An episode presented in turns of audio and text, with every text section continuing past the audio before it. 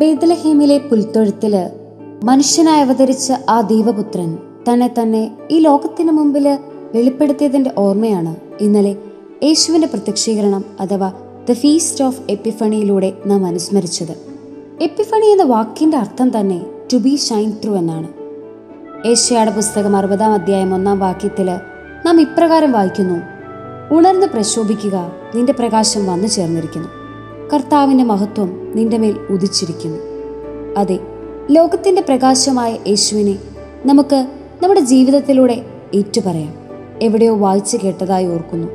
ഒരു കുറ്റാക്കൂരിരുട്ടിനും ഒരു നുറുങ്ങുവെട്ടത്തെ കെടുത്തിക്കളയാൻ സാധിക്കുകയില്ല.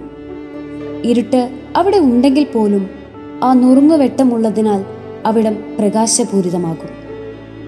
ലോകത്തിന്റെ പ്രകാശമായ യേശു എന്ന നീതി സൂര്യൻ നമ്മിലേക്ക് വരുമ്പോൾ നാമും പ്രകാശപൂരിതമാകും. പക്ഷേ അതിനൊരു വില്ലിങ്നെസ് വേണമെന്ന് മാത്രം.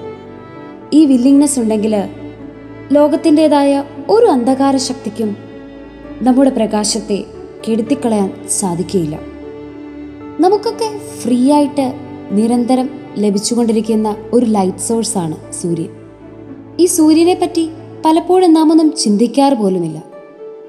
അതുപോലെ ദൈവത്തിന്റെ പുത്രീപുത്രന്മാരായ നമുക്ക് മാമോദീസായിലൂടെ ലഭിച്ച ആ ദൈവിക പ്രകാശം നഷ്ടമാക്കാതെ ഈ ലോകത്തിന് മുമ്പിൽ പകർന്നു നൽകാൻ കടപ്പെട്ടവരാണ് നാം ഇവരും അങ്ങനെ ഈ പുതുവർഷത്തിൽ ഇന്നോളം നടന്ന അന്ധകാരത്തിന്റെ വഴികളൊക്കെ ഉപേക്ഷിച്ച് യേശുവാകുന്ന നിത്യ വെളിച്ചം ഈ ലോകത്തിന് മുമ്പിൽ പരത്താൻ നമുക്കും ശ്രമിക്കാം.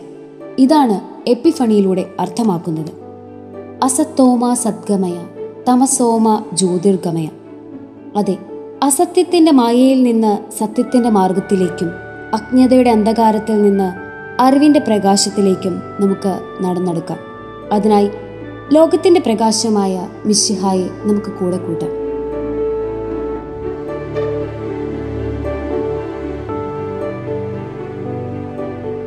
you are listening to heavenly Voice from Charis Youth.